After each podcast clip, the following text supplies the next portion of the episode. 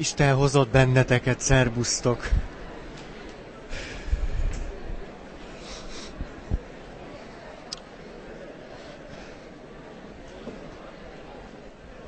Most tudjuk nagyon pontosan kezdeni.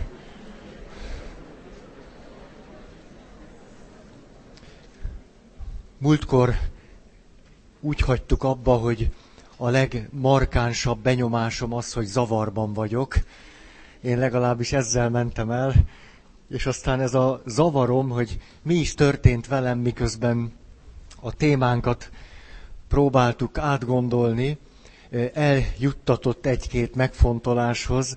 Az egyik például az az, hogy egy hét alatt sikerült rájönnöm arra, hogy múlt héten egy tök jó előadást tartottam, és ez, ez teljesen, teljesen megnyugtatott.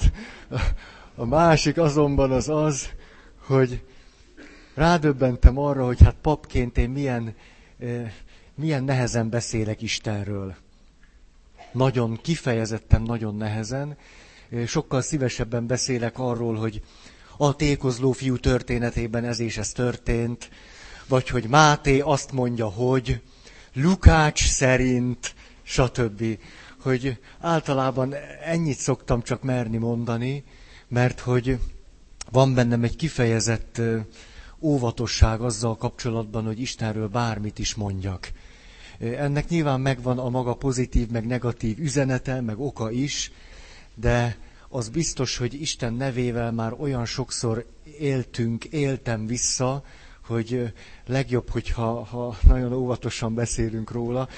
Meg aztán mindig van egy olyan gondolatom is, hogy olyan ez, mintha a pötty beszélne a labdáról. És hát azért ez mindig egy kicsit, kicsit, hát nem is tudom milyen, mikor a pötty elmondja, hogy milyen a labda. Úgyhogy ezért is óvatos vagyok, meg aztán azért is, mert miért pont az volna igaz, amit én mondok? Főleg Istenről. Hát annyira nem lehetek vak, hogy azt gondoljam, hogy azért, mert most az Isten kapcsolatról beszélünk, és mert nagyon bele tudok lelkesedni, meg bele tudok hevülni, most pont én tudnám a tutit. Hát azért ennyi, ennyire gyagya nem vagyok. Úgyhogy ezért mindig mondok valamit, azért van bennem egy csomó óvatosság, hogy hát ma így látom. Mi lesz holnap, nem tudom. Arról nem is beszélve, hogy amit elmondok, miért pont az ne volna egyszerűen csak valami reprezentáció. Hát természetesen az is csak az. És hogy ezért valójában néha, mintha ö, fölülről rá tudnánk látni a saját helyzetünkre, aztán elterik egy kis idő, és akkor arra jutunk, hogy amikor azt gondoltuk, hogy fölülről ráláttunk a helyzetünkre, az is belül volt. És akkor, mikor ezt a mondatot kimondjuk, azt gondoljuk, na most pont rálátunk a helyzetünkre. Majd egy hét múlva rájövünk, hogy ez a mondat is belül volt. Akkor megörülünk, na hát, most már ezt is tudjuk, most látjuk kívülről. És akkor egy hét múlva megint rájövünk, ó, dehogy, és ez is csak belül volt. Na, tehát, hogy ezt, a, ezt az ellentmondásosságot nem tudom feloldani, meg nem, nem is akarom, ezért beszélek olyan nagyon óvatosan Istenről. Hmm. Úgyhogy a, a pöty minden elfogódottságával állok itt, és próbálok ennek megfelelően hát bátor lenni. És aztán oda is jutottam, ahogy a múlt heti dolgokon gondolkodtam, hogy nagyon sok mindent mondtam, azt hiszem, de nem biztos, hogy hogy egy-két fontos értelmező mondatot elmondtam, ami pedig talán lényeges lenne. És akkor emiatt eszembe jutott egy kép, hogy mintha a múltkori alkalmunk olyan lett volna, mint az a gyerekjáték, amikor van egy csomó pont, és a gyereknek az a feladata, hogy a pontokat megfelelő módon összekösse, és akkor ki fog belőle jönni mondjuk egy mackó vagy bármi más. És hogy minthogyha a múlt alkalommal nagyon sok pontot megneveztünk volna, csak nem kötöttük volna össze ezeket a pontokat, nem biztos, hogy kijött belőle valami, ami miatt érdemes volt a pontokat fölrajzolni. Úgyhogy az ember és Isten kapcsolatának a témájához, vagyis hogy milyen, milyen kapcsolati mintáink lehetnek, mit gondolok magamról, Istenről, meg a kapcsolatról, ott emlékeztek, azt mondtam, hogy, van két nagy ellentmondás, két nagy paradoxon, amit nem tudunk föloldani, de rájöttem, hogy három van. A, a, a kettő az az volt, hogy egyrészt folyamatosan megpróbáljuk átadni magunkat Istennek, nagyon helyesen, mert rádöbbenünk a saját elégtelen voltunkra, és ez egy ellentmondást feszít aztán ki, mégpedig, hogy cselekszünk is, és át is adjuk magunkat. Cselekszünk, és átadjuk magunkat, és a kettőt próbáljuk egyszerre csinálni. Ez volt az egyik ellentmondás, a másik pedig, hogy ahogy próbálunk nem függeni Istentől, hanem szabad kapcsolatban lenni vele, ennek az lesz az eredménye, hogy a függés adta jó érzéseinket elvesztjük. Vagyis azt, hogy ó, Isten tényleg velem van, Isten egész biztos, hogy szeret. Ó, Isten, da, da, da. Ugye, amikor függő helyzetben vagyunk, akkor tudunk nagyon egyszerű mondatokat mondani, és nagy meggyőződéssel állítjuk őket, és ez nagy biztonságérzetet ad, mint alkoholistának a feles. Ó, megiszom azt a két-három felest, látja, ha nem is remeg a kezem. Na, valahogy így vagyunk ezzel is. Tehát, hogy amikor éppen függő helyzetben vagyunk Istennel, éppen egy reprezentációnkat zanzi-manzizzuk, és az Isten képünkről gondoljuk, hogy ő Isten, akkor tudunk nagyon-nagyon magabiztosak lenni. Akkor állunk ki vasárnap a szószékkel, és mondjuk, hogy milyen az Isten. És nagyon bátrak vagyunk, és különösebben nem félünk. De mikor kezdünk ebből a függésből kijönni, és hallani a saját hangunkat, hogy tényleg így van, biztos vagy benne. Az ellenkezője is igaznak tűnik néha. Szóval akkor egyszer csak tudunk nagyon elbizonytalanodni. Ezért aztán itt a második dilemma, hogy amikor függésben vagyunk az Isten képünktől, akkor nagyon biztonságban vagyunk. Mikor pedig próbálunk éppen a szabadság és emiatt a meghittség felé menni, kezdünk nagyon elbizonytalanodni. Tehát nagyon érdekes módon megfeszül itt is egy ellentmondás, hogy éppen ahogy az intimitás felé megyünk, kezdjük elveszteni a biztonságérzetünket, és fölmerülnek kételyek és nehézségek, és akkor kellene tudnunk egyre jobban bízni Istenben, hogy ő tényleg szeret. Ez volt a második ellentmondás, hogy egyszerre a tapasztalat kezdi azt mondani, hogy talán nem is szeret annyira, talán nincs is velem annyira, ez a tapasztalatom, és közben pedig ragaszkodni ahhoz a bizalmamhoz, hogy de Isten akkor is szeret. Ezt, ezt az ellentmondást sem lehet föloldani, és akkor jöttem rá a harmadik ellentmondásra, hú, de fontos. Ez pedig arról szól, hogy amikor rádöbbenek arra, hogy hát tulajdonképpen én elégtelen vagyok. Elégtelen vagyok, hogyha azt nézzük, hogy milyen vágyaim vannak hogy milyen céljaim vannak, hogy mit szeretnék az élettől, meg mit szeretne az élet tőlem, amire én szeretnék igent mondani, hogy valahogy t- a, mindenképpen nekem legalábbis van egy ilyen tapasztalatom, hogy sose érem el. De közben a vágyaimról nem akarok lemondani. Nem azért, mert görcsösen ragaszkodok és függök hoz tőlük, hanem egyszerűen azért, mert realitásnak látom azt, hogy akarom, hogy szeressenek. Be tudom látni, hogy nem szeret mindenki, azt is, hogy aki legjobban szeret, se szeret mindig. Ezeket be tudom látni, de közben azt gondolom, hogy az a vágyam, hogy közben én szeretném, hogy mindig szeressenek, vagy hogy valaki tényleg szeressen, hogy ez is egy realitás. Miért mondanék erről le? Na most, az egyik oldalon az van, hogy belátom folyamatosan a saját elégtelen voltomat, a másik oldalon pedig az, hogy ez nem jelenti azt, hogy nem vagyok oké. Okay. És azt hiszem, hogy a kultúrkereszténységnek itt van nagyon sok bűne. Mert hogy azon az áron igyekeztük sok esetben a megváltást megindokolni, a megváltásnak a szükségességét, a rászorultságunkat Isten szeretetére megindokolni, hogy azt a tapasztalatunkat, hogy nem vagyunk elégségesek magunknak, vagy nem bírjuk elérni a vágyainkat, azt abba a kapcsolati mintába helyeztük, és abba az alappozícióba, hogy akkor ez azt kell, hogy jelentse, hogy döbbenj rá, hogy te nem vagy oké, okay, és Isten oké. Okay.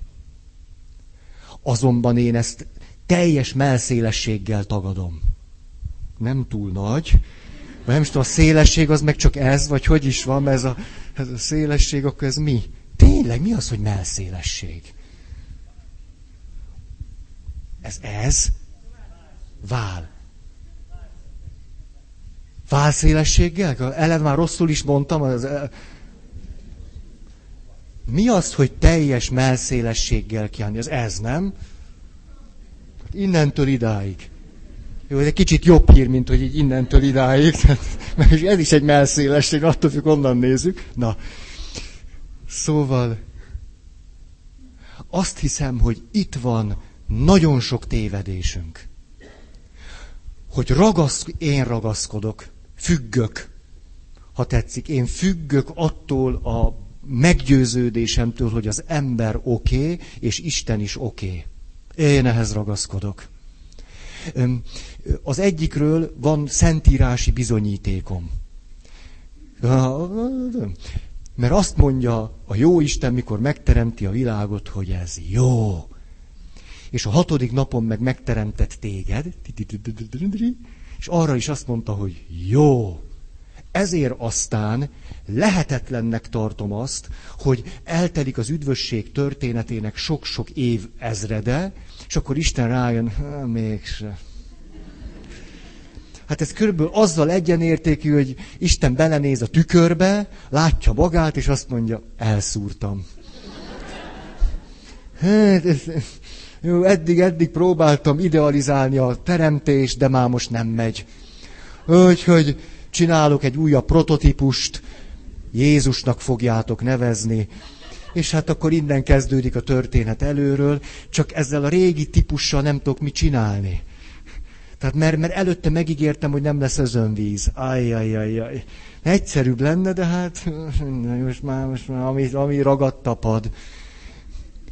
Szóval, azért, mert Jézus jön, és azt mondja, kedves farizeus, aki te azt gondolod, hogy én oké okay vagyok, és mindenki más nem az, még te is rászorulsz a megváltásra. És hogy bár minnyáján erre rászorulunk, mondom én a hitemből, ez nem jelenti azt, hogy az ember nem oké. Okay. Erre az ellentmondásra jöttem rá, és egész megvilágosodás élményem lett. A kérdés akkor azonban az, hogy ha azt mondom, hogy oké okay vagyok, hogy én oké okay vagyok, de közben mégis rászorulok a megváltásra, akkor mivel indokoljuk a megváltásra való rászorultságunkat, ha okék vagyunk? Hát tulajdonképpen erről beszéltünk egy alkalommal ezelőtt. Az ember nem csak azért szorul rá a megváltásra, mert rossz, mert bűnös, meg ilyesmi, hanem ennél sokkal jobban rászorulunk a megváltásra azért, mert bár jók vagyunk, az se elég. Mert bár mindent beleadunk, az se viszel a célhoz. Hogy bár jónak vagyunk teremtve, és rengeteg jó szándék van bennünk, még ez sem elég nekünk. Az ember ezért szorul rá a megváltásra. Mert minden jósága is kevés ahhoz, hogy az neki, meg a másiknak elég legyen. Én ezt sokkal szebbnek látom, mint hogy az ember bűnös, meg nem tudom én milyen voltából igazoljuk a megváltásra való rászorultságunkat. Egyébként a farizeusok 2000 évvel ezelőtt ezért pöckölték el maguktól Jézust. Mert azt mondták, hát ha a rossz ember szorul rá a megváltásra, én jó vagyok, akkor én nem szorulok rá. De akkor Jézus a tötymörögjön a bűnösökkel, de mi közöm nekem ehhez? Ó, tehát a megváltásra való rászorultságunk nem azért van, mert rosszak vagyunk, hanem mert minden okéságunk is kevés. És azért, mert minden okéságunk kevés, ez nem jelenti azt, hogy rosszak vagyunk. Hm. Ez jó, nem? Hát nem érdemes így élni. Én nekem érdemes, hát tarts, mindenki tartatja magát rossznak, meg bűnösnek, meg kaparhat a jó Istennél, de léci, léci, én nem. Na jó. Ez akart egy nagyon fontos értelmezése lenni az ember és Isten kapcsolat modelljeinek, és aztán utána emlékeztek, beszéltünk arról, hogy, hogy végignézhetünk egy folyamatot, amiben egy férfi és egy nő elhidegülnek egymástól, de közben van Isten kapcsolatuk, és akkor ezekben a fázisokban azt mondják, hogy jó, én is oké okay vagyok, Isten is oké, okay, aztán én oké okay vagyok, de Isten nem oké, okay, aztán Isten nem ok, Isten oké, okay, de én nem vagyok oké, okay, és végül senki se oké. Okay. Ó, hogy egy kapcsolatban ez simán-simán végig tud játszódni, és hogy ehhez, ezekhez a állapotokhoz rendeltünk kérdéseket. Ugye emlékeztek, gyorsan a rossz kérdéseket mondom, meddig tart ez, megbízható-e Isten, miért nem segít, miért hagyta ezt Isten, van-e az életnek értelme, miért vagyok ilyen szerencsétlen, miért büntet Isten. Ezek a kérdések mindig egy olyan alappozícióból jönnek, amelyek a nem oké, nem oké alappozícióból származnak. És akkor föltettem néhány kérdést, amelyek meg az oké-oké okay, okay pozícióból jönnek. Tehát, szólj, ha nekem. Mondjuk kinek adhatnék abból, amit kaptam? Hogyan vagy megbízható Istenem? Mit mutatsz nekem, Istenem, most ebben a nehéz helyzetben? Hol találom az életem értelmét? Ki és mi tud nekem segíteni? Mit tehetek magamért? Vagyis amikor ezekről beszéltünk, akkor tulajdonképpen egyszerűen csak azt tettük, hogy ha nekem van egy kapcsolati mintám és egy alappozícióm, amely nem a biztonságos kötődés, és nem az oké-oké okay, okay pozíció, akkor nehéz élethelyzetbe kerülve, még a kérdéseim is, amelyekkel szeretném magamat jobb helyzetbe hozni a válasz után, az alappozícióból fakadnak, és a kapcsolati mintára jellemzőek. Ezért aztán rosszakat kérdezünk, amelyek még rosszabb helyzetbe szoktak minket hozni. Mert minden kérdésben emlékeztek, ez, ez annyira nagyon fontos. Van egy állítás. Tehát például egy bizonytalanul kötődő valaki, a bizonytalan kötődése miatt kezd el szorongani akkor, amikor jól mennek a dolgok. És a bizonytalan kötődése miatt kérdezi azt, hogy vajon mikor lesz ennek vége. Mikor elégeli meg Isten azt, hogy ilyen jó dolgokat ad nekem? Mikor jön majd a büntetés? Mert mindig előbb-utóbb jönnie kell. Mikor távolodsz el? Ezek a kérdések azért jönnek, mert az ő kapcsolati mintája olyan, amilyen. Nem pedig az Istenről szólnak a kérdések. Vagyis a kezünkbe kaptunk egy remek jó módszert. Szerintem jó módszer, én nagyon használom. Ez pedig az, hogy bár néha, vagyis általában, nem tudok az oké-oké okay, okay alapmintában lenni, de azért a kérdéseket annak megfelelően érdemes föltenni. Tehát most fetrengek egyedül az ágyamban, és azt gondolom, Isten nem szeret. Akkor majd hülye leszek az ennek a tapasztalatnak megfelelő kérdést föltenni. Miért nem szeretsz? Ez egy marhaság. Mert ez abból a mintából adódik, hogy én oké okay vagyok, de te nem. És most nem értem, mi a fenét csinálsz. Ugye ez ugyanaz, hogy a haldokló néni fölteszi a kérdést, nem értem, uram, miért büntetsz? Mikor nem is követtem el olyan nagy bűnöket, amit meg elkövettem, meggyontam, akkor most miért büntetsz? Ez egy én oké okay vagyok, Isten te nem vagy oké, okay, alapmintából jövő kérdés. Vagyis értelmetlen.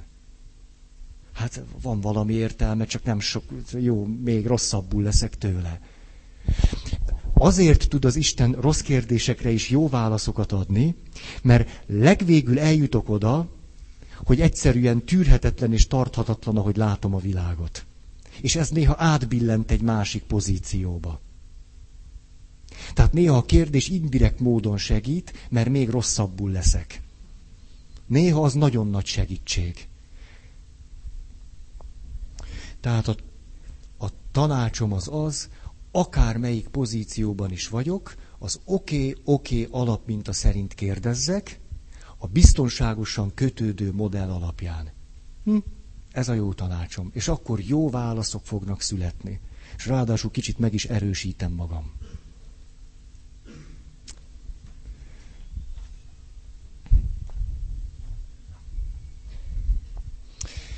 Ezeket szerettem volna elmondani, ez egyfelől ismétlés volt, de ezt nem is igazából ismétlésnek szántam, inkább a, a már meglévő pontok összekötésének. Hogy miért is mondtam el ezt mind. És akkor ugye belekezdtünk egy folyamat leírásába, hogy akkor mit tudunk mondani Isten illatáról.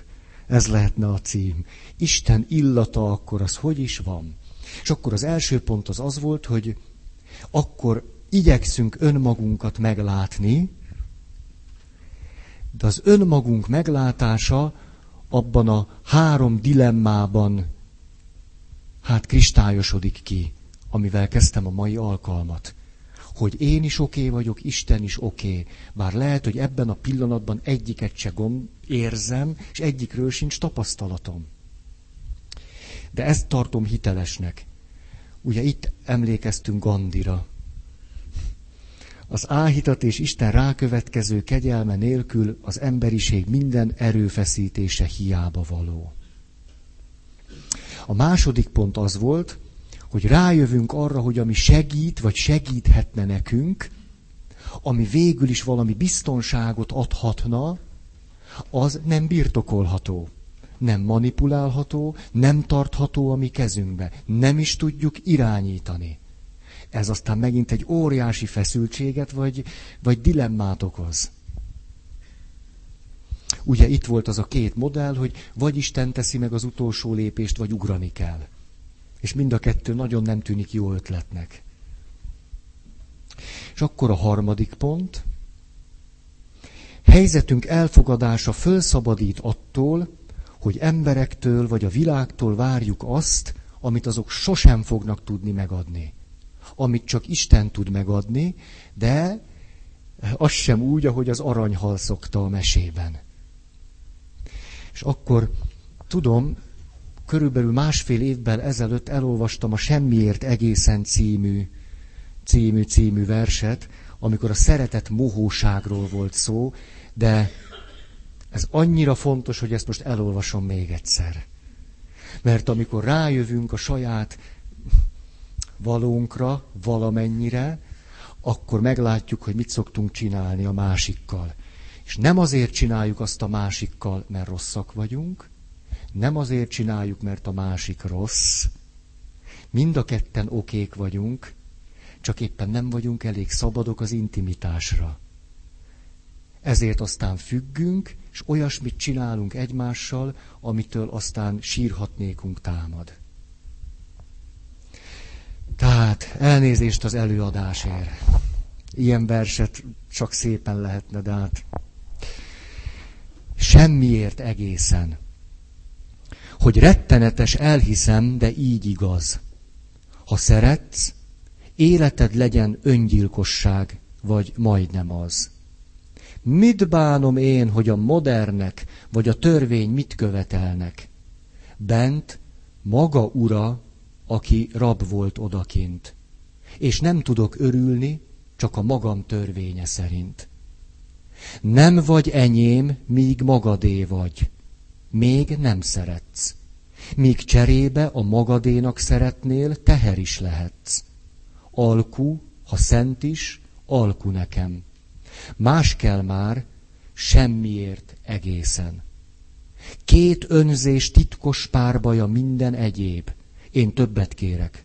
Azt, hogy a sorsomnak alkatrésze légy.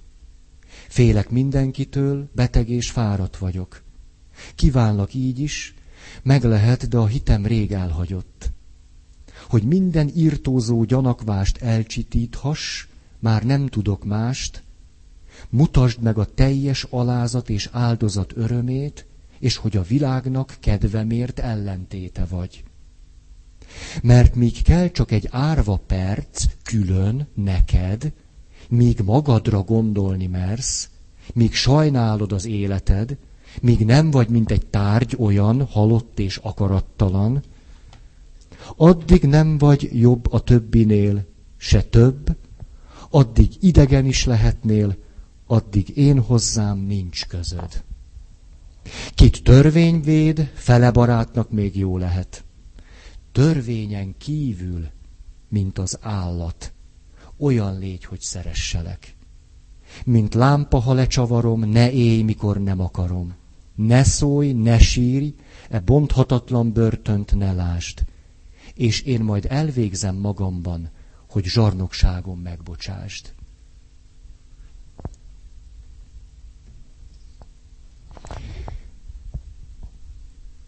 Ilyesmit csinálunk. Pedig én is oké vagyok, meg te is. De mégis. Utána néztem a vers születésének. Kíváncsi voltam, hogy milyen körülmények között íródott, ez biztos, hogy nem mondtam el múltkor, mert most néztem utána. És az derült ki, hogy maga Szabó Lőrinc írja azt, tíz évi hosszú-hosszú kapcsolat és, és tapasztalat és nő, nővel, nőkkel való viszony után végül is eljutottam oda, hogy erőt vett rejte, elő, erőt vett rajtam egy rettenet, hogy a nő megcsalhat engem. Hogy minden nő elég szabad ahhoz, hogy hűtlen legyen. És mikor átjárt engem ez a félelem és rettegés, akkor megírtam ezt a verset. Egy kávéházban írta, a Dunapartján, ezt is leírja, éjszaka jutott eszébe a cím, és azután pedig másnap reggel elment a kávéházba, vagy délelőtt, és egy kapásból megírta. Hát, tapasztalat, ugye, nem sokat kellett gondolkodni.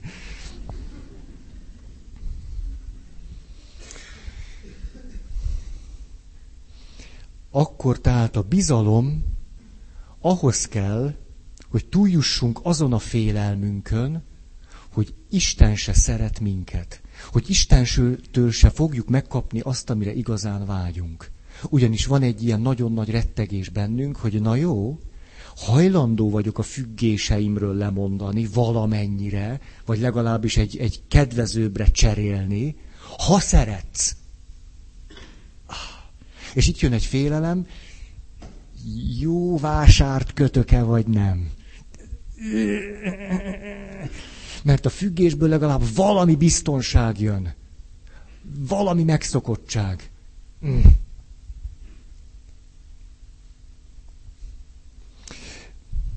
Istennél szinte minden biztonságosabbnak tűnik. Biztosabbnak is, meg biztonságosabbnak is. Pont akkor, amikor a szabadságban, az intimitás felé haladok a vele való kapcsolatban. Isten tűnik a legkevésbé biztosnak és biztonságosnak. Ahhoz képest minden függés sokkal evidensebb, sokkal kézzelfoghatóbb, sokkal egyértelműbb, sokkal megnyugtatóbb, és a többi. Minden. Csak pont az Isten nem, és mégis abba az irányba kéne menni. Na, ná, hogy nem szívesen megyünk. Igen, arra jutottam, hogy valahogy úgy vagyunk ezzel, mint amit már olyan sok embertől hallottam, a rossz az egészségi állapotom, orvosnál voltam, most kiderült az, hogy hát még, még van egy, egy, egy, egy gyógyszeres terápia, akkor utána esetleg egy, egy valami még durvább, nem tudom én, akkor hormonkezelés, vagy ilyesmi, és hát legvégül a műtét. De hát addig megpróbálok mindent megcsinálni, és csak a legvégén a műtétre menni. Na az Isten kapcsolatunk is ilyen. Vagyis az Isten kapcsolat műtétnek tűnik. A függéseinket. Szóval az legvégé jön az Isten. Mert addig valahogy ellavírozunk, még, még valahogy van, még, még azért megy a szekér, még azért nem vagyunk annyira rosszul, még valami kis örömünk van, még nagy bűnöket nem követtünk el. Szóval valahogy ez, ez. És az Isten kapcsolat az, az olyan, mint egy műtét. Ú, hát az utolsó pont, hogy erre vállalkozzak. Ezt én, én, én nem rólatok mondom, magamról. Papként, papként ezt állítom. Egy, az Istennel való szabad kapcsolat az, az nekem is olyan, mint egy műtét. Uram, azt én 125-ször meggondolom. Az Isten reprezentációmról szívesen beszélek, nincs nagy kockázat benne. Legfőjebb tévedek. Ugye titeket meg átváglak. De, mi az nekem, ugyebár? De egy szabad, meghitt kapcsolatban lenni Istennel, na, az kockázat. Azért az, azon, azon nem mókázok annyit. Kedves valaki jött vasárnap, vagy szombaton, nem tudom, hétvége volt, úgy összefolynak ezek a napok, és azt mondja, kedves atya, én nem vagyok katolikus. És tudjátok, belőlem ösztönösen kicsúszott egy mondat, hát én se teljesen. De, de, de, ez alatt végül is nem azt értettem, nem tudom én valami hitigasságunkat tagad, tagadnék, vagy tagadnám, vagy nóm, vagy nöm. Nem, nem ezt gondoltam alatta, hanem hát, hogy ó, hát, hát nem tudom, katolikus az, akinek valami szabad meghitt Isten kapcsolata van, az egy egyetemes Isten viszonyban van, hát hol vagyok én attól? De aztán a beszélgetésünk egy ilyen nagyon sajátos fordulatot vett, tehát hogy így kezdődött, hogy atya, én nem vagyok katolikus, mert én belőlem kiszaladt, hogy na én se teljesen. Mire ő azt mondja, hogy na hát én akkor kevésbé, mint te. hogy, na, e- ez volt az a pont, ahol megálltunk, hogy most, akkor ez, ez, most ebbe az irányba nem menjünk, de, és de az én apukám, ez, tehát, hogy megállapodtunk, hogy most akkor két nem teljesen katolikus fog beszélgetni, és hát ez legalábbis egy reális kiinduló pont. Csak én pap vagyok. A... Szóval, uram, úgy vágyok rád, mint beteg a műtétre. Körülbelül. És elérkezek a negyedik pontig. Próbáljuk az Isten kapcsolatot, meg a függésünket is folyamatosan föntartani. Végül is lavírozunk. Az... Imádkozok is, de azért... Szóval tudjátok, hogy hogy imádkozunk az Atya, a Fiú és a Szentlélek nevében. Mi atyánk, aki a mennyekben vagy. Hát ez, ez, ez ugye eddig nem, nem egy nagy cucc, tehát még szenteltessék meg a te neved. Persze, nem, nem sokba kerül nekem, gondolom én, persze. Tehát mi jó, jó, jó. Jöjjön el a te országod. Jaj, hát persze, jöjjön, jöjjön. Na, szeretem a zserbót, finom bort. De jó. Hogy én a tiéd, te az enyém, hogy, hogy csak hozzad azt a finom zserbót. Tehát jöjjön el a te országod.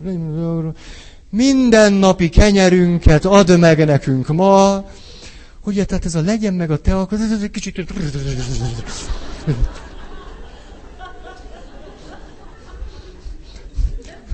Uram, uram, kicsit úgy, meglódult a nyelvem, kicsit, szoktam hadarni.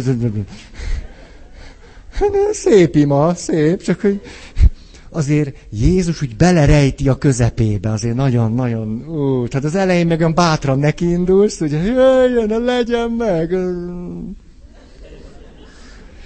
Végül is ezt csináljuk, tehát, hogy halálos ágyamon is, Istenem, inkább gyógyíts meg, mint hogy veled kapcsolatban legyek. Ez a döntésünk. Inkább a gyógyulást, mint a te személyedet. Mert a gyógyulás az olyan biztosan jónak tűnik. Hát, hogy veled fesseljük, ez, ez, ez, ez, ez nagyobb rizikó. Azonban ez az állandó lavírozás, hogy, hogy ez végül is általában valami mélyponthoz szokott elvezetni minket. Hát rájövünk, hogy tarthatatlan, hogy nem működik. Először azért, mert persze mindig egy picit az Istentől szoktunk távolodni. Noha már kicsit... Most nagy bőjt alatt egy kicsit így közelebb húzódok, így. De csak inkább csak így a lábammal, így. És akkor, na jó, nem eszek húst, jó van. És akkor vége a nagybőjtnek, és na jó, na áldott függések, gyertek vissza, most jöhettek, eddig bírtam, ugye ezt kapta az Isten, nem tudom, mint hogyha az Isten élvezné azt a 25 szelet rántott húst, amit nem ettél meg. És akkor... Tehát ne, köszönni szépen, tehát... Na, tehát, hogy állandóan megy ez a, ez a lavírozás. Ennek azonban az az eredménye, hogy minél inkább így, uram, vagy nem is tudom, tehát az erő annál jobban fogy. Hát fogyik, fogyik, fogyik. Mert az erő az meg az Istentől van. A kegyelem ereje az az Istentől van, és nem tőlem. Ezért aztán, hogy lavírozunk, kezdünk gyöngülni. És előbb-utóbb eljutunk oda, hogy úram, nem tudom, most megéri ez a kapcsolat? Valahogy nem, nem, nem, nem tölt el valami nagy erő, meg nem vagyok túl jól mostanában, vagy most mi van, mi van? Valójában az van, hogy már sokkal inkább a függéseimnél vagyok, abból meg nem jön annyi erő. Ugye ez, amit Jézus így mond, már meg is kaptad jutalmad. Tehát ha te azért imádkozol, hogy mások dicsérjenek, már meg is kaptad jutalmad. Ennyi. Nem jön belőle több haszon. Egy kicsivel se. Azért bőjtölsz, hogy mások nem tudom milyen kereszténynek lássanak, akkor ebből semmi több erő és haszon nem jön, mint hogy mások majd azt hiszik rólad, hogy te egész rendes vagy. Az erő még abban is fogy, hogy te ezt persze aztán megpróbálod elhitetni, hogy tényleg így is van. Tehát még a maradék erődet is arra fordítod, hogy egy szép képet tarts fönn magadról. Így aztán teljesen el szoktunk gyengülni. Sose felejtem azt egy, egy, egy pap, aki napi 26 órákat dolgozott, és akkor nem tudom, 45 éves volt, és egy óriási csokor virágot kapott az egyházközségtől. Hatalmas csokor virág. És akkor kiállt valaki, ugye, fú, beszélhetnék kicsit értelmesebben is. Tehát ki odaállt, az oltár elé tele volt a templom, csak a pap szokta meg, hogy, hogy különösebben nem ügyel arra, hogy beszélni szokott, ugye többi ember azért mégiscsak odafigyel. Na, és akkor azt mondja, hát nagyon köszönjük, atya, hogy, hogy annyi erőd van, és ezzel a rengeteg erővel értünk, dolgozol és még próbálta volna mondani a kedves köszöntő szavait, de a pap belángolt a feje, azt mondta, na most álljunk meg. Tehát a, a virág oké, okay, de ezt folytatod, menten rosszul leszek. És akkor ott a köszöntés alatt azt mondta, nincs erő. Milyen erőről beszélsz? Mondta, de nincs, nincs erő, nincs, nincs. Az Isten ad erőt, akkor, amikor ebben a szabad, meghitt viszonyban abból jön erő. Hát egyébként nincs erő. Hát mit, mit láttok ti? Ú, ott, ott azon az ünnepi pillanaton azt mondta, hogy na ezt a hülyeséget hagyjátok abba. Ez, ez az az élmény, amikor, amikor egy ilyen igazán meghitt pillanatban, kapcsolatban tudsz lenni, abból rengeteg erő jön. Hihetetlenül sok. Ugye van ilyen élményetek? Ó, és akkor keveset alusztok. Azt nem mondom miért. Igen, tehát a kecske, káposzta logika az Istennel való kapcsolatot illetően egyszerűen nem működik. Lehet úgy élni, csak nem jön ki belőle az, amit szeretnénk. Ebből az következik, hogy Isten nem lesz a függőségeink tárgya, mi viszont nem bírjuk elviselni azt a hiányt, ami a függőségek föladásával jár. Ez egy nagyon szemét helyzet. Tehát mi a hiánytól majd megpusztulunk, ő meg azt mondja, tőle nem tudsz függeni, én azt nem adom neked. Ez az, ó, hogy a papnevelő intézet jutott eszembe. Csúszik le a gatyám. Józsi, megfognád?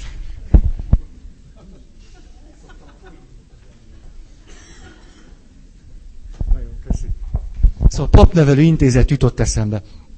Két nagy igazságot tanultam ott meg a papi életre vonatkozóan, egyik se igaz, de mind a kettőt nagyon, nagyon, nagyon. Az egyik, ugye ez a kicsit zordabb, komorabb világ, hogy nem, az ember nem okér, ezért rászorul a megváltásra, az ember veléig rossz. Na, hát ez, ez, a, ez akkor kaptunk egy papi mintát, a pap élete egy sereg lemondás. a pap úgy képviseli Krisztust, hogy saját magát áldozza a hívekért. Sőt, ez még nem is elég, a hívek üdvösségért. Ez egy folyamatos áldozat. Ú, és akkor, ez persze, tehát tudjátok, egy ilyen, egy ilyen, na, egy ilyen sápat C, D, E vitamin hiányos teológia ez. Kicsit kéne focizni, atya, vagy valamit, egy-két gólt rugni, vagy legalább csocsózzon. Mert úgy könnyebb gólt lőni. Az tényleg még a hülyének is megy, tehát az... az... Na, tehát Na ez volt az egyik kép. Hát azért tudjátok, mikor az ember önmagáról alkot egy képet, és akkor azt hallja, hogy én, én papként az emberek üdvér, egy ilyen nagy ízi, azért nem, nem, nem, nem tűnik rossznak. Kifejezetten vonzó. Én, ó, na, hát aztán, ahogy úgy, úgy egy-két év eltelik, nem kell több. Tehát vagy nagyon gyagyának kell lenni. Azt is lehet, de ez rám nem jellemző. Ezért én hamar padlót fogtam. Ilyen, hát szép dolog az áldozat, nagyon, nagyon, tényleg üdvös meg minden, de kezd, kezd nem izgatni annyira a te üdvösséged. Szóval értem én, hogy erre készülök, de és akkor velem mi lesz? Szóval hogy eléggé padlót fogtam, és akkor jött a másik, a másik örömhír. Ez meg így szól. Tudjátok, szerelmesnek kell lenni az Istenbe. Ez a titok nyitja, hogy folyamatosan megújítani az Isten iránti szerelmet, és hogyha ez megvan, és egy ilyen, egy ilyen nagyon mély, és hát akkor, hát akkor ezek a hiányok röhelyesek lesznek. Nevetséges az összes hiány. Nulla. A hiányok abszorbálódnak, vagy diffundálódnak, vagy mit tudom én, mit csinálnak. Mondjátok? Sublimál. Te ki kezdesz velem?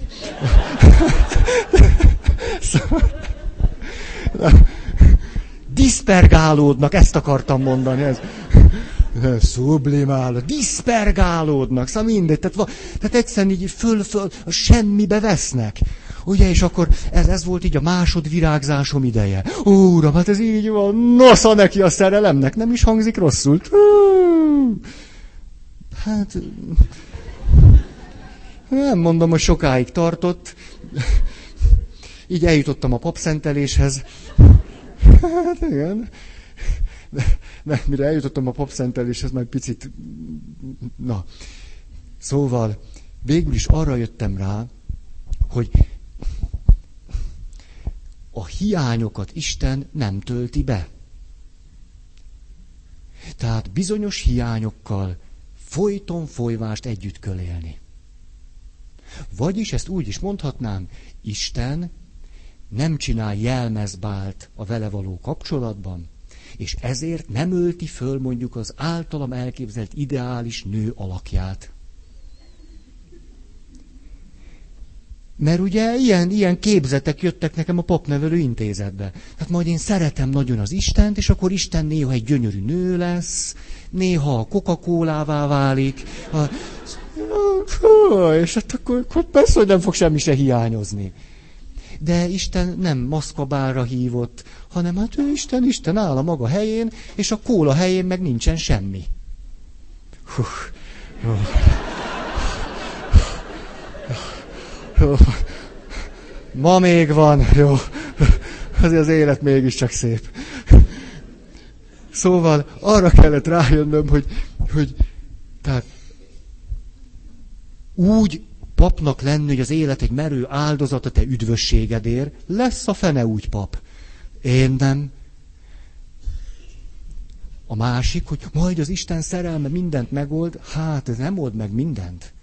Ezért valahogy van egy harmadik út, hogy bizonyos hiányokkal megtanulok együtt élni, miközben csak amiatt tudok egyáltalán valóban áldozatokat hozni, és nem teljesen kipúcanni tőle, mert föntartom az Isten iránti meghitt kapcsolatomat.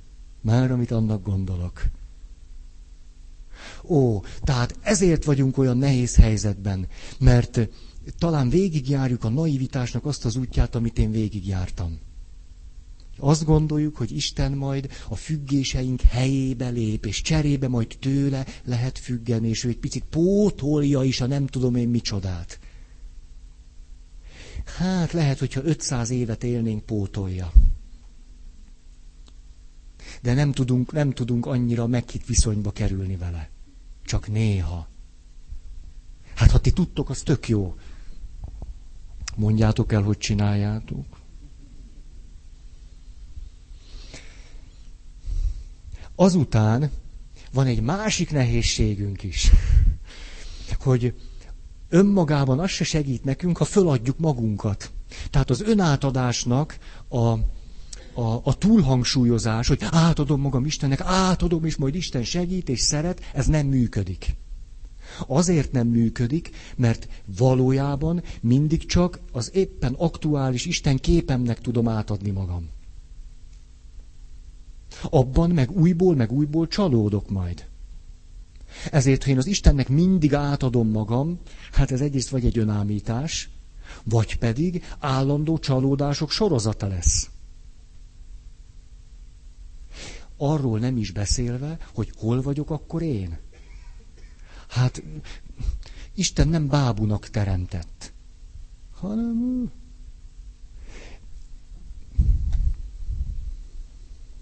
Hmm.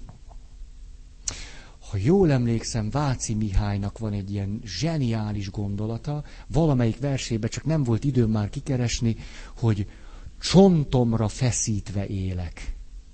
Fú, de micsoda zseniális kép, hogy az ember a saját csontjára feszítve él. Én ennél jobbat erről el se bírok mondani. Hogy az, éle, az emberi élet a saját csontomra feszítve élek.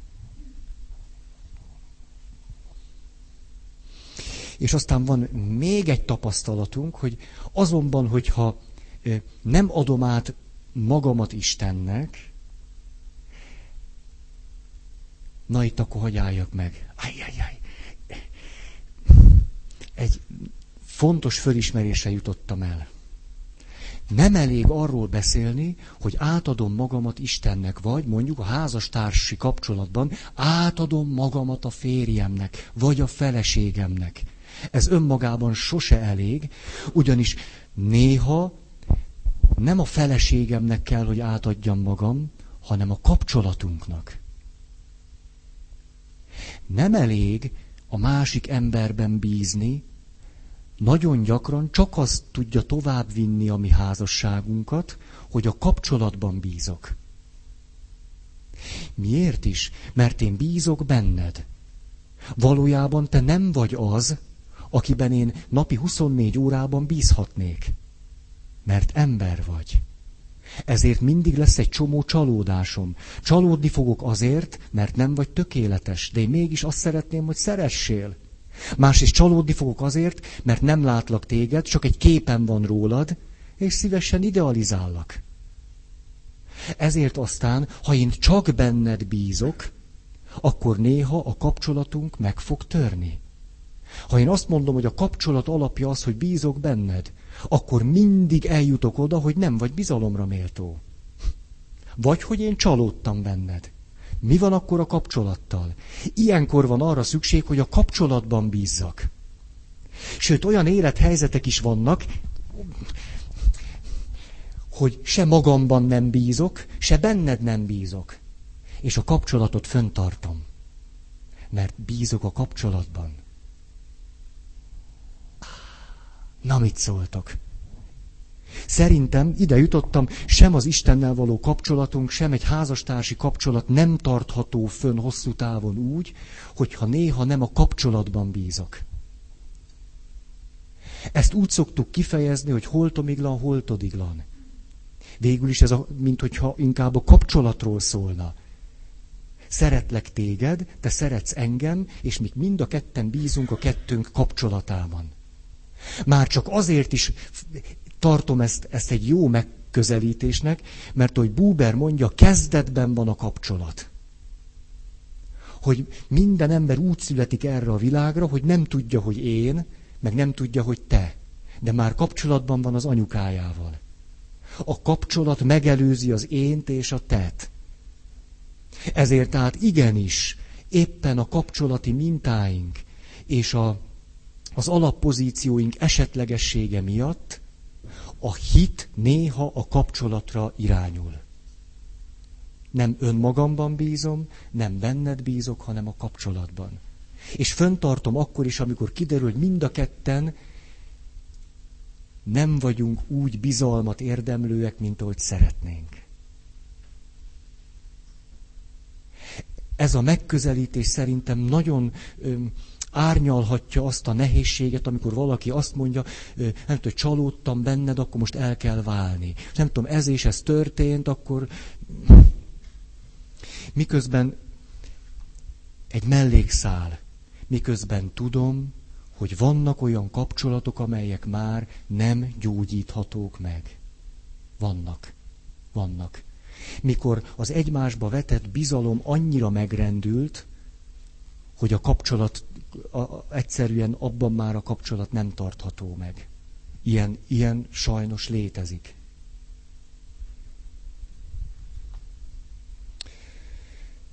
Igen, ezért mondhatja az Ószövetségi Szentíró, átkozott ki emberben bízik. De ezt már minden második alkalommal el szoktam mondani, annyira eredeti vagyok.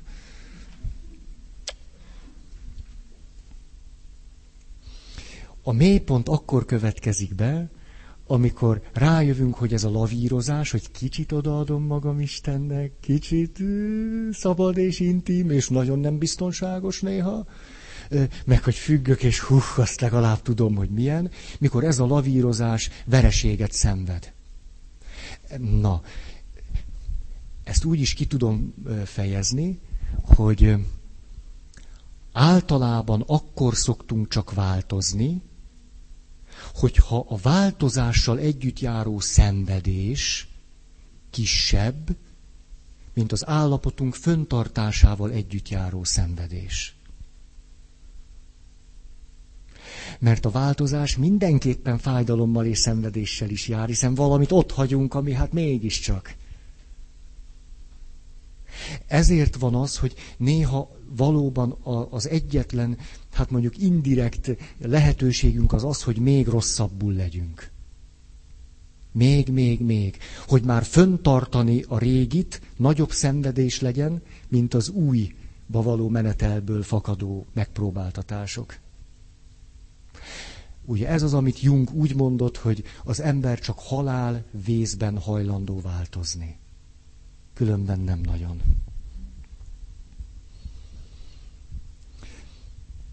Ötös pont. A lehető legvégsőkig elmegyünk, hogy elkerüljük a veszteségeket. Az elvonás elviselhetetlen fájdalmat jelent, vagy azt gondoljuk, hogy fog jelenteni, az a benyomásunk, hogy bele fogunk dögleni. Úgy az emberekkel való kapcsolatban ez annak felel meg, hogy egy függő viszonyban vagyok, már régóta kiderült, hogy ez senkinek, semminek nem jó, de maradok. Pedig, de nem is változtatok. Maradok, de nem változtatok. Vagy rájövök, hogy nem tudok változtatni, és mégis maradok.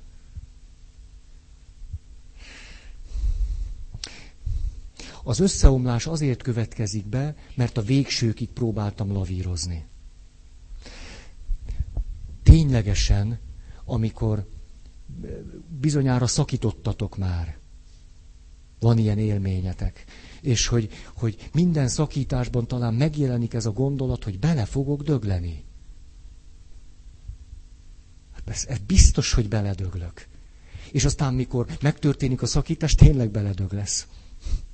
Már a szónak átvitt értelmében. Igazából nem, de az átvitt értelmében egy, egy, egy hosszabb kapcsolat után csak megdögleni lehet. Hát hogy mit lehetne más csinálni?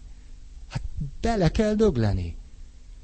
A, a Szentírásban ennek a megfelelője az, hogy van egy szegény beteg, akit már nagyon régóta ö, gyötör a gonosz lélek. Hát ókori kép, de ugyanarról van szó. És akkor Jézus kiűzi belőle ezt az őd gyötrő, függő helyzetben lévő gonosz lelket, És akkor ez a fiatalember olyan lesz, mintha halott lenne. Gyönyörű kép ez. Kicsit nekrofil vagyok. A, tehát valaki éppen most szabadult meg a benne lévő gonosz lélektől és a vele való függő viszonytól, és olyanná válik, mintha halott lenne.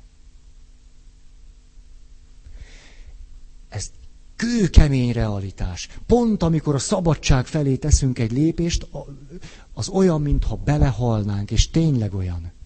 Olyan, olyan, olyan. Hiába, hogy a szabadság végén Isten áll, akkor is beledöglünk. És Isten ettől a beledögléstől meg nem, nem ment meg minket. Mert a beledöglés része a szabadságnak. Tehát ha nem döglök bele, és nem megyek végig ezen a folyamaton, nem leszek szabad. Tehát a folyamatra nekem szükségem van, különben valami nem történik bennem, meg köztünk. Ezért nagyon sokan a beledöglés előtti pillanatokban is még így imádkoznak, Istenem, segíts és ments meg! Ha Isten segítene és megmentene, akkor ez körülbelül azt jelenteni, hogy én azt imádkozom, hogy Istenem, kérlek, ha szeretsz, ne szeress. Kérlek, ha szeretsz, akkor csinálj vissza mindent, hogy tovább szenvedjek. De még az utolsó pillanatban is kapaszkodunk az Isten képünkbe, mint az aranyhalba, hogy ha aranyhal, ha lehetne, adusszam meg ezt a rohadt nagy halált és aztán, mikor átmegyek rajta, jövök rá, hogyha megúsztam volna, akkor most még sokkal rosszabbul lennék. Hogy jaj, de jó, hogy... Na ez az, amikor az illető fölébred a műtétből, és akkor persze mennek a látogatók, és na, na, na, és akkor azt mondja, hogy jaj, de jó, hogy túl vagyok rajta. Jaj. És akkor el, eljön hozzám, amikor már tud járni, vagy nem tudom mi, és akkor azt mondja, hogy nem értem, hogy miért vártam erre annyi ideig. Hogy nyolc évet, nyolcvan évet vártam erre a műtétre, milyen hülyeség volt. Hát mennyivel boldogabb vagyok most. Talán a csípő protézis műtét az egyetlen kivétel. Mert ott addig kell bírni, ameddig megy, mert csak egyszer lehet műteni. Ezt az idős testvérek tudják, de ez a kivétel.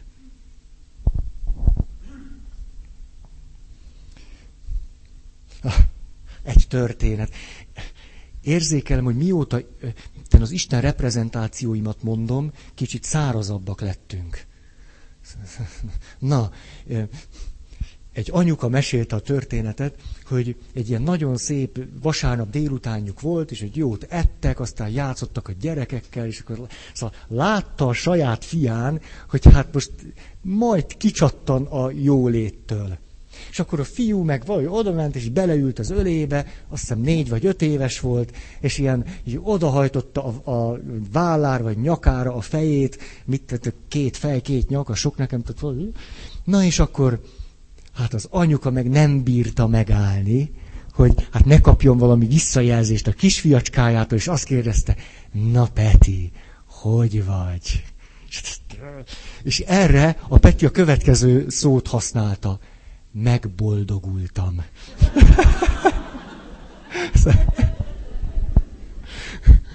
És hogy Peti mondott valami zseniálisat hogy az Istennel való kapcsolatunk ilyen megboldogulás pillanatokon keresztül vezet. Szóval úgy belehalunk és megboldogulunk, és belehalunk és megboldogulunk. Ó, ó, hogy belehalás nélkül nem lehet megboldogulni. Úgyhogy, és még most a szarkasztikus akarnék lenni, egyszer valaki, ez a, hogy kereszténynek lenne egy csomó áldozat, meg lemondás, és akkor valaki ezt éppen szombaton kérdezte, hogy Feri atya, hát ez, ez, ez akkor mondjuk, mondjuk egy szent, az mikor boldog? Mondom, hát boldog álvatása után egy ideig. De aztán gyorsan szentet csinálnak belőle, és akkor aztán...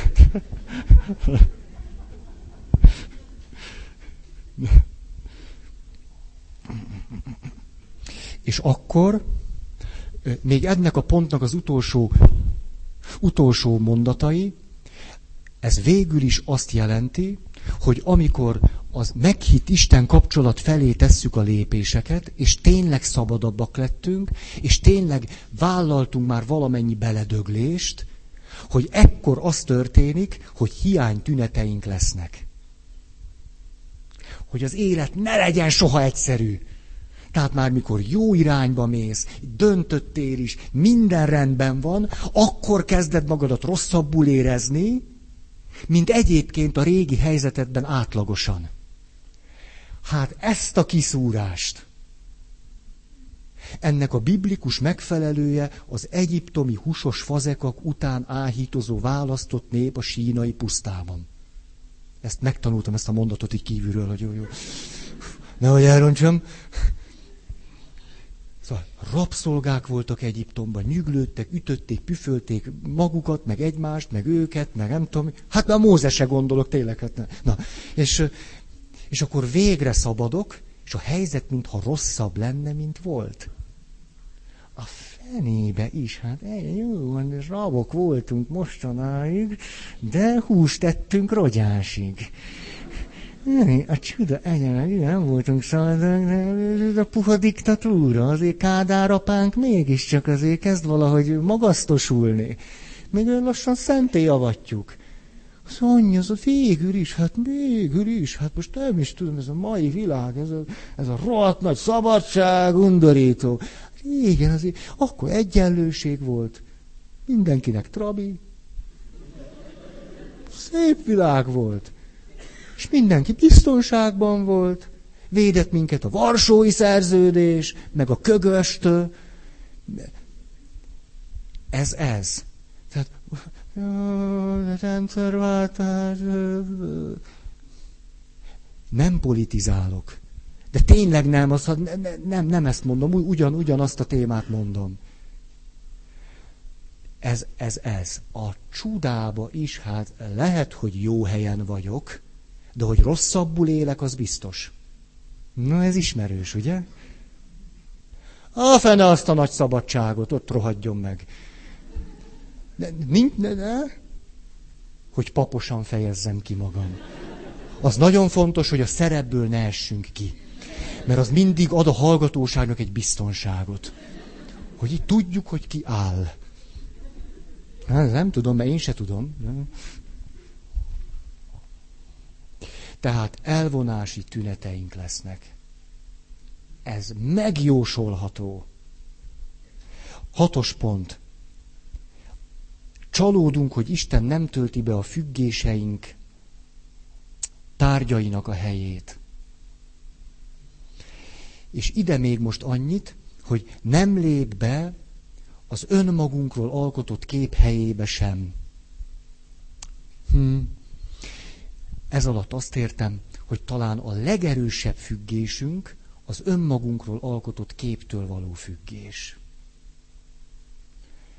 Önfüggők vagyunk. Hmm. Az utolsó pillanatig görcsösen ragaszkodunk ahhoz, hogy azok vagyunk, akiknek látjuk magunkat. És ez a görcsös függés nem enged minket szabaddá. Itt persze van egy félelem, erre éppen egy tegnapi beszélgetés alapján jöttem rá. Ugye a cél az az lenne, hogy az önmagunkról alkotott képbe minél több mindent be tudjunk emelni, ami egyébként a személyiségünknek reálisan része. De természetesen mindig egy csomó tartalmat próbálunk kizárni belőle. És függünk a magunkról alkotott képtől. A legabszurdabb ebben az, hogy nagyon sok ember a magáról alkotott negatív, kép, negatív képtől is függ. Mert legalább a pozitívtól függnék, de nem a negatívtól is függök. El nem ereztem, mert az legalább biztonságos. Na és rájöttem, mert valaki azt mondja, hogy Hát Feri, most itt beszélgettünk egy órát, hát, most előjött mondjuk hat olyan dolog, a, amit eddig próbáltam, hogy mondjam, nyolc pitbullal távol tartani a saját én képemtől, de most itten leetettük a pitbullokat, ezek mindig rákcsálják a mit tudom én mit, a viszkászt, és a... Mondjatok egy, egy... Milyen kutya eledelek vannak? Csepi? Csöpi, vagy mi? Na mindegy, én nem tudom. Csont.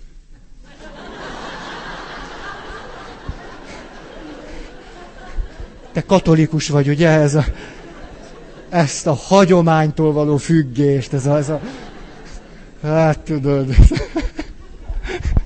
csont. Hát ezt, na, szóval megetettük az összes pitbullt a, a, a csontjainkkal, és, és, ugye jönne az a pont, hogy hát akkor most integráljuk az én képünkbe ezeket a tartalmakat. És akkor szokott jönni egy, egy, egy, egy rettenet, amit egy fiatal hölgy a következőképpen hozott elém. Azt mondja, hogy de most akkor nekem le kell feküdnöm egy nővel? Ugyanis ő beismerte azt, hogy igen, ő neki néha eszébe jut, hogy milyen lenne egy másik nővel csókolózni, hogy ezt a kifejezést használjam. Hogy hát ő neki ez eszébe szokott jutni. Öt évente. Öt naponta. De hát tök mindegy. Az, hogy én az önmagamról alkotott képbe valamit beemelek, az nem jelenti azt, hogy azt meg is kell csinálni. De itt szokott lenni egy rémület, jaj, most akkor kiderült rólam, hogy látens leszbikus vagyok. Hát most akkor ebbe bele kell dögleni, vagy nem tudom mit kell. Nem derült ki róla semmi, csak az, hogy a fantáziád a természet része. A természet meg nem válogat. Nem válogat. Hát, hát ez is, az is mindegy. Éhes vagyok. Ennyi derült ki, hát attól még miért kéne leszbikusnak lenni? De hogyha képes voltál egy ilyen egyébként, hogy jaj, de ciki, ki ne derüljön, nem is mondom el senkinek. Kiderül egy ilyen kép, és ezt be tudod emelni a saját magadról alkotott képbe, hát sokkal szabadabb leszel. Mennyi energiát szabadul föl, hogy kelljen magadat meggyőzni, hogy nincsenek is ilyen gondolataim.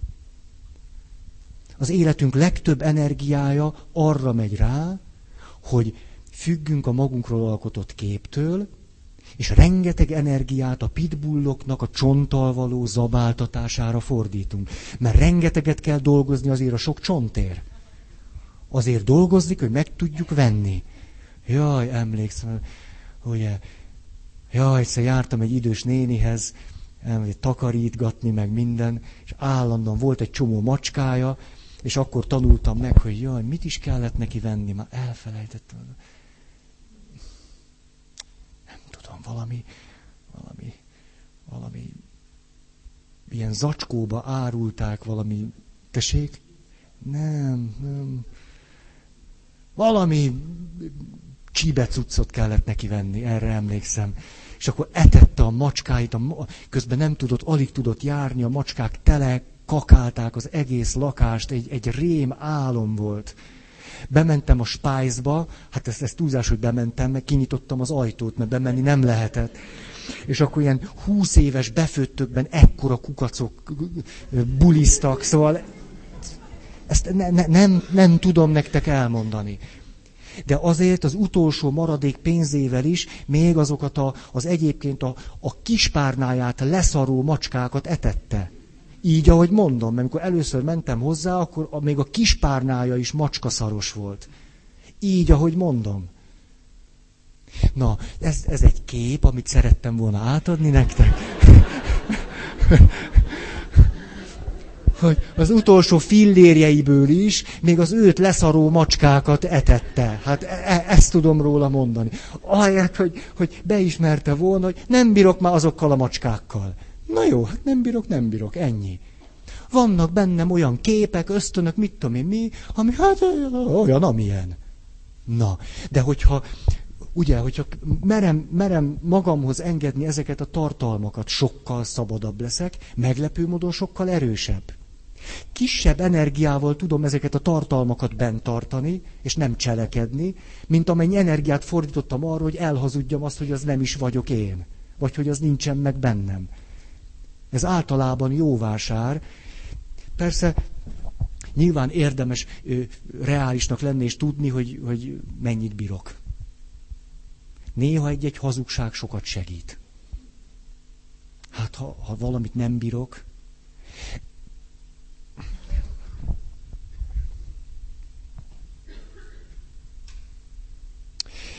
egy Gerald May nevű amerikai pszichiáter a témát illetően egy nagyon jó könyvet írt, sok gondolatát ö, hoztam ide.